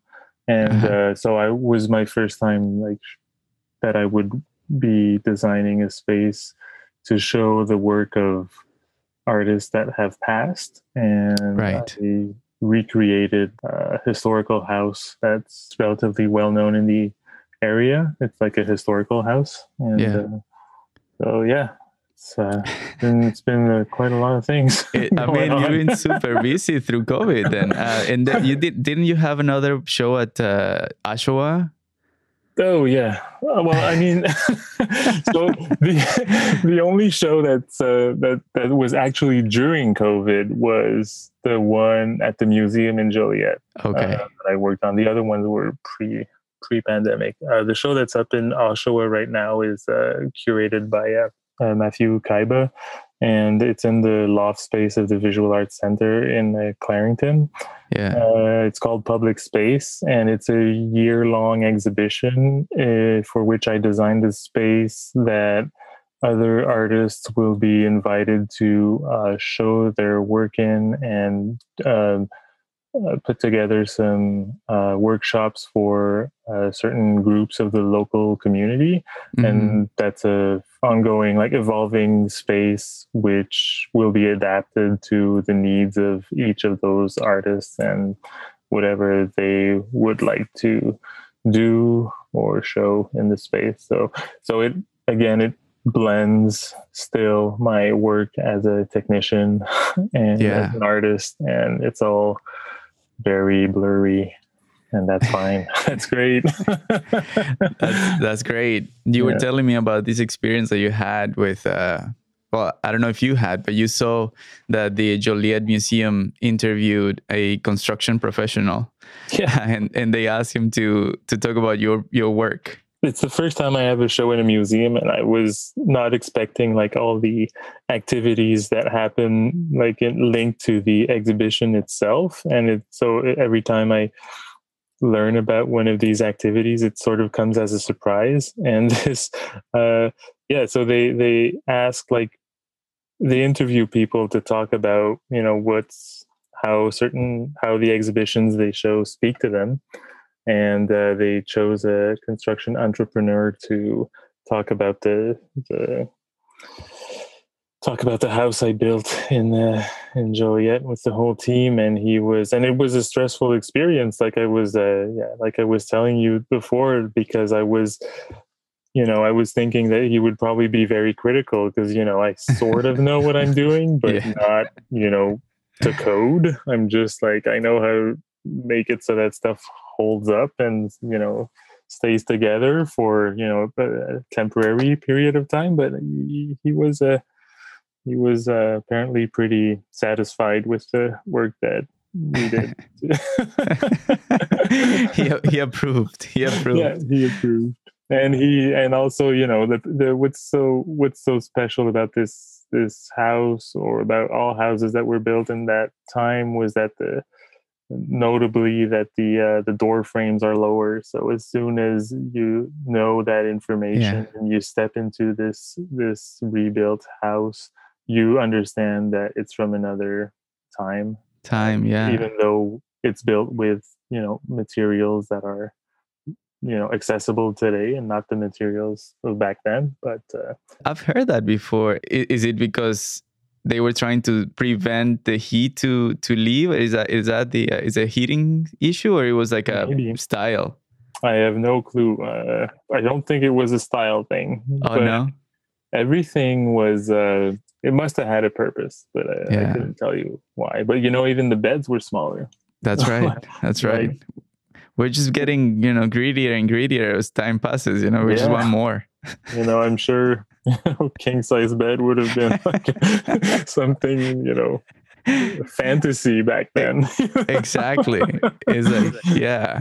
I also remember, you know, when we when I was listening to the podcast that we did uh the previous recording this is exactly what is happening. I was telling you that maybe we should be doing this every week because we can just go on and on and on and talk and talk and talk. Like, maybe should, I should interview you, and then you were like, maybe you should be a co-host.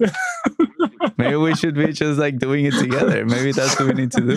Uh, yeah, I don't know. I, I mean, listen again, to you, myself you, speak that often. You know, you already have like a studio there. Look at it; it's, it's yeah. nice. Um, but no, so how does it feel to live in Kingston, like in comparison to to Toronto? How does that has uh, you know settle into you guys? I haven't had the uh, the opportunity to quote unquote experience the city, yeah, because yeah. for obvious reasons, but definitely. Um, it's uh, in the context that we're in right now. It's it's it's okay because you know we have a a small backyard and we are close to the Lake Ontario and mm-hmm. uh, there's proportionally I think a few cases yeah. in Kingston compared to per capita compared to Toronto.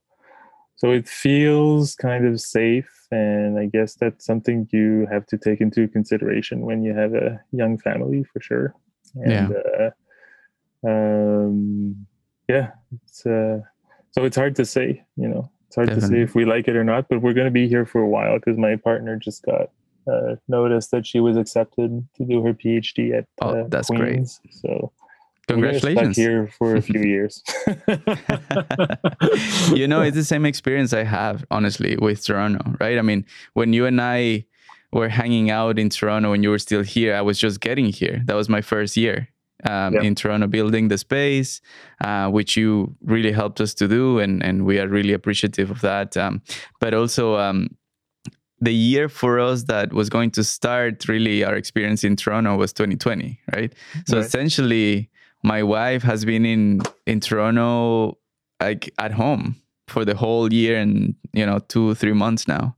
Yeah. Um, she hasn't really experienced at all Toronto, so it's a it's a little bit of a difficult thing, but uh, let's see. Let's see. I mean, hopefully vaccines are gonna ramp up sometime in the near year, yeah. in the next year or so. Well, I mean, you know, one thing that that's obvious, even though um, I didn't really get to to live it, but I can anticipate that I won't be doing as as much work for exhibition install because there's only I think two or three spaces. So the like the Agnes Etherington Center and the Modern Fuel Artist right. Run Center.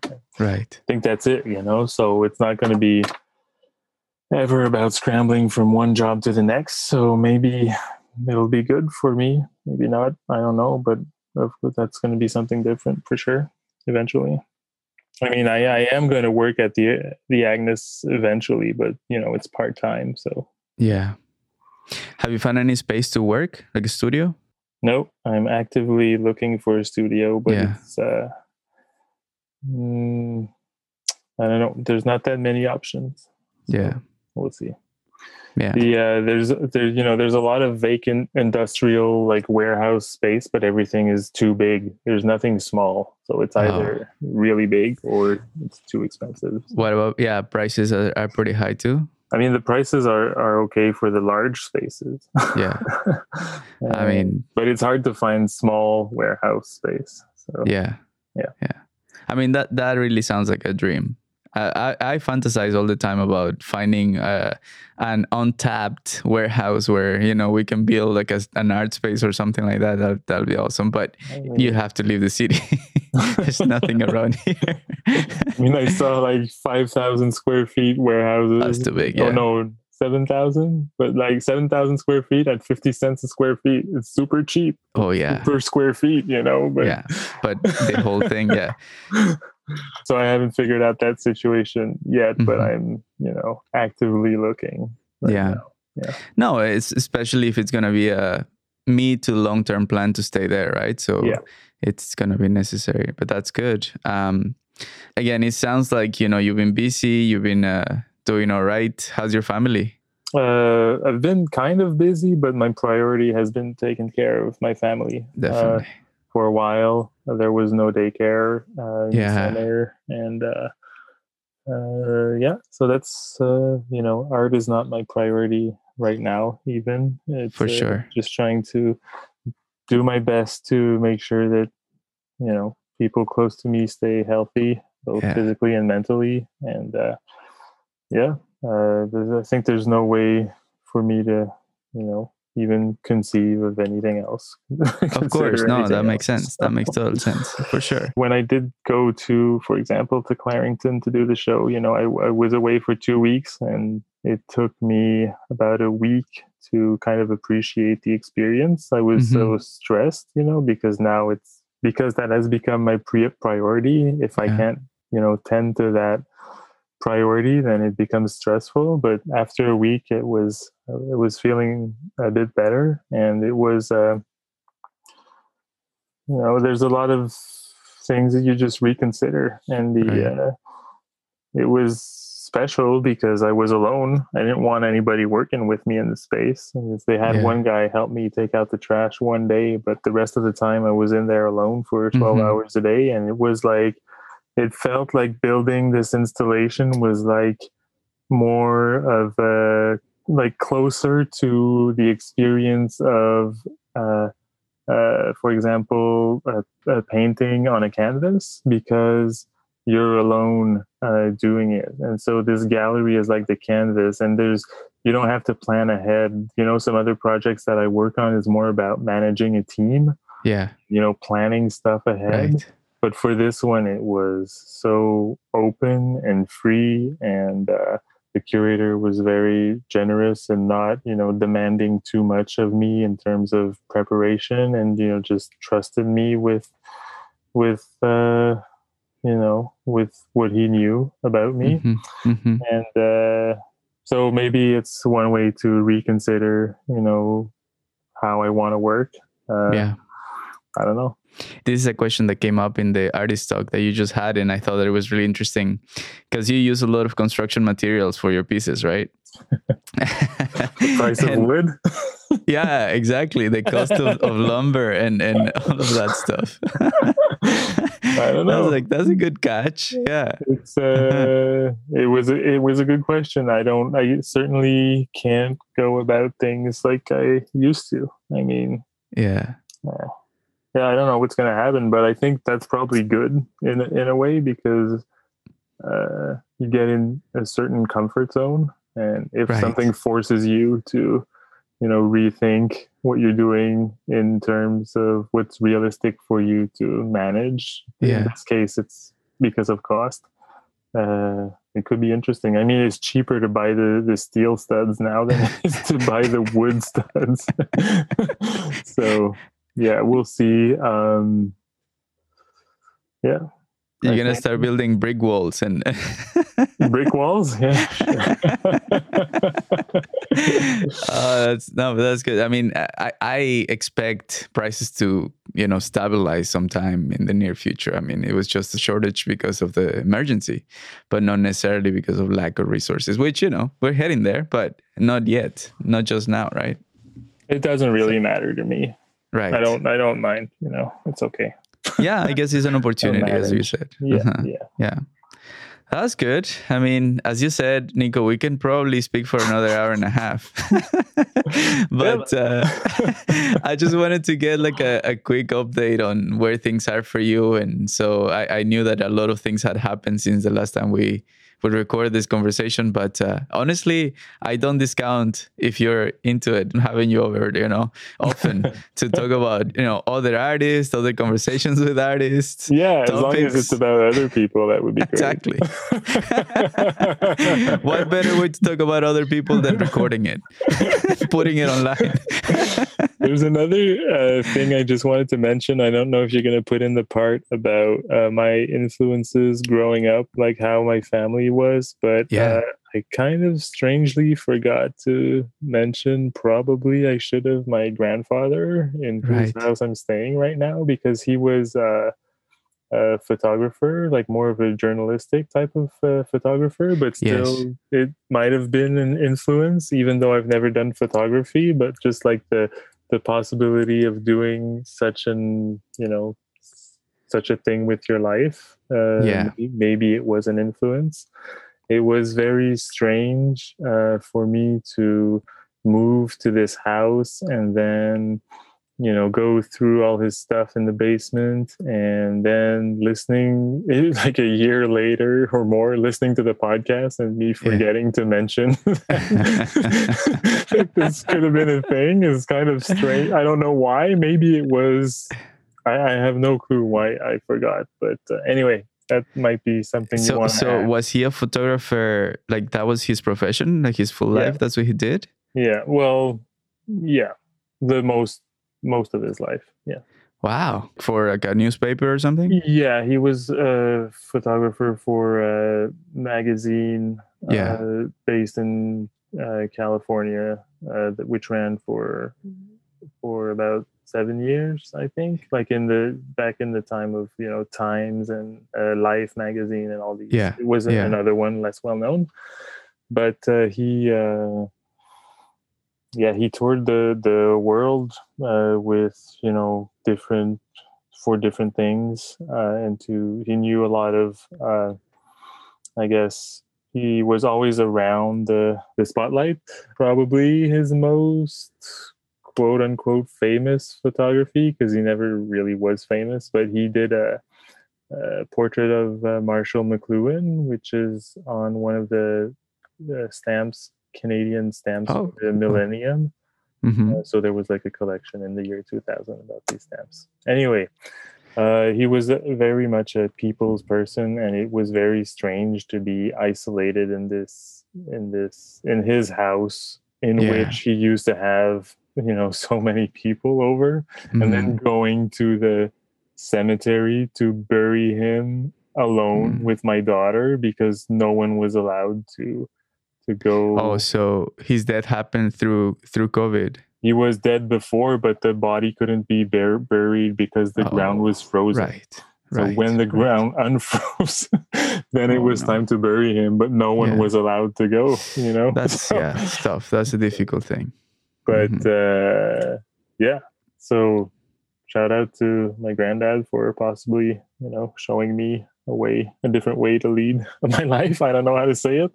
No definitely. I think that's a it's a beautiful thing yeah. And yeah. uh i mean sometimes you know when you sit in front of a microphone it's a weird experience. So people do forget to say things sometimes. And uh, yeah. uh I'm, I'm i'm i'm happy that you have the chance to you know to give him a, shout out now. But there's uh yeah there's some things that i'm okay that i said that i'm okay yeah. with and other things that i'm not but i'm okay with you putting it out there. Oh wow. Okay well i mean we already went through it. At the moment that people are listening to this they already listened to whatever you said so they already have like an opinion of, of us. Exactly. and uh, so we uh we'll, we'll continue to chat nico i'm sure. And uh, thank you for making time to to give us an update and uh, we wish you the best and your family as well. All right. Thanks for the opportunity, Marks. Bye from the beige closet. All right. See ya. See ya. Thank you, Nico. Bye bye. Okay, so that was my conversation with Nicholas Fleming. If you'd like to take a look at his work, he collaborates with Patel Brown Gallery in Toronto. So you can find out his work through their website. So that is patelbrown.com and then search for artists and you'll find a list of collaborators and Nicholas Fleming is there. I would suggest you to check out his work. Uh, it's it's really hard to talk about visual arts in a podcast, but uh, that's why I ask my questions mostly about you know their life and their experiences rather than describing their work. But this was very enjoyable. And uh, the original music that you listen in this podcast was created by Arcadio Lance, as well as the sound engineering and all the visual design that you can check out in our uh, Instagram account as well as Facebook is done by the always sharp Victor Garibay, aka Gary. And I'm the host, Marks, and we'll talk to you soon with another episode. In the meanwhile, stay safe still and make the line for the vaccine. We'll talk to you soon. Cheers.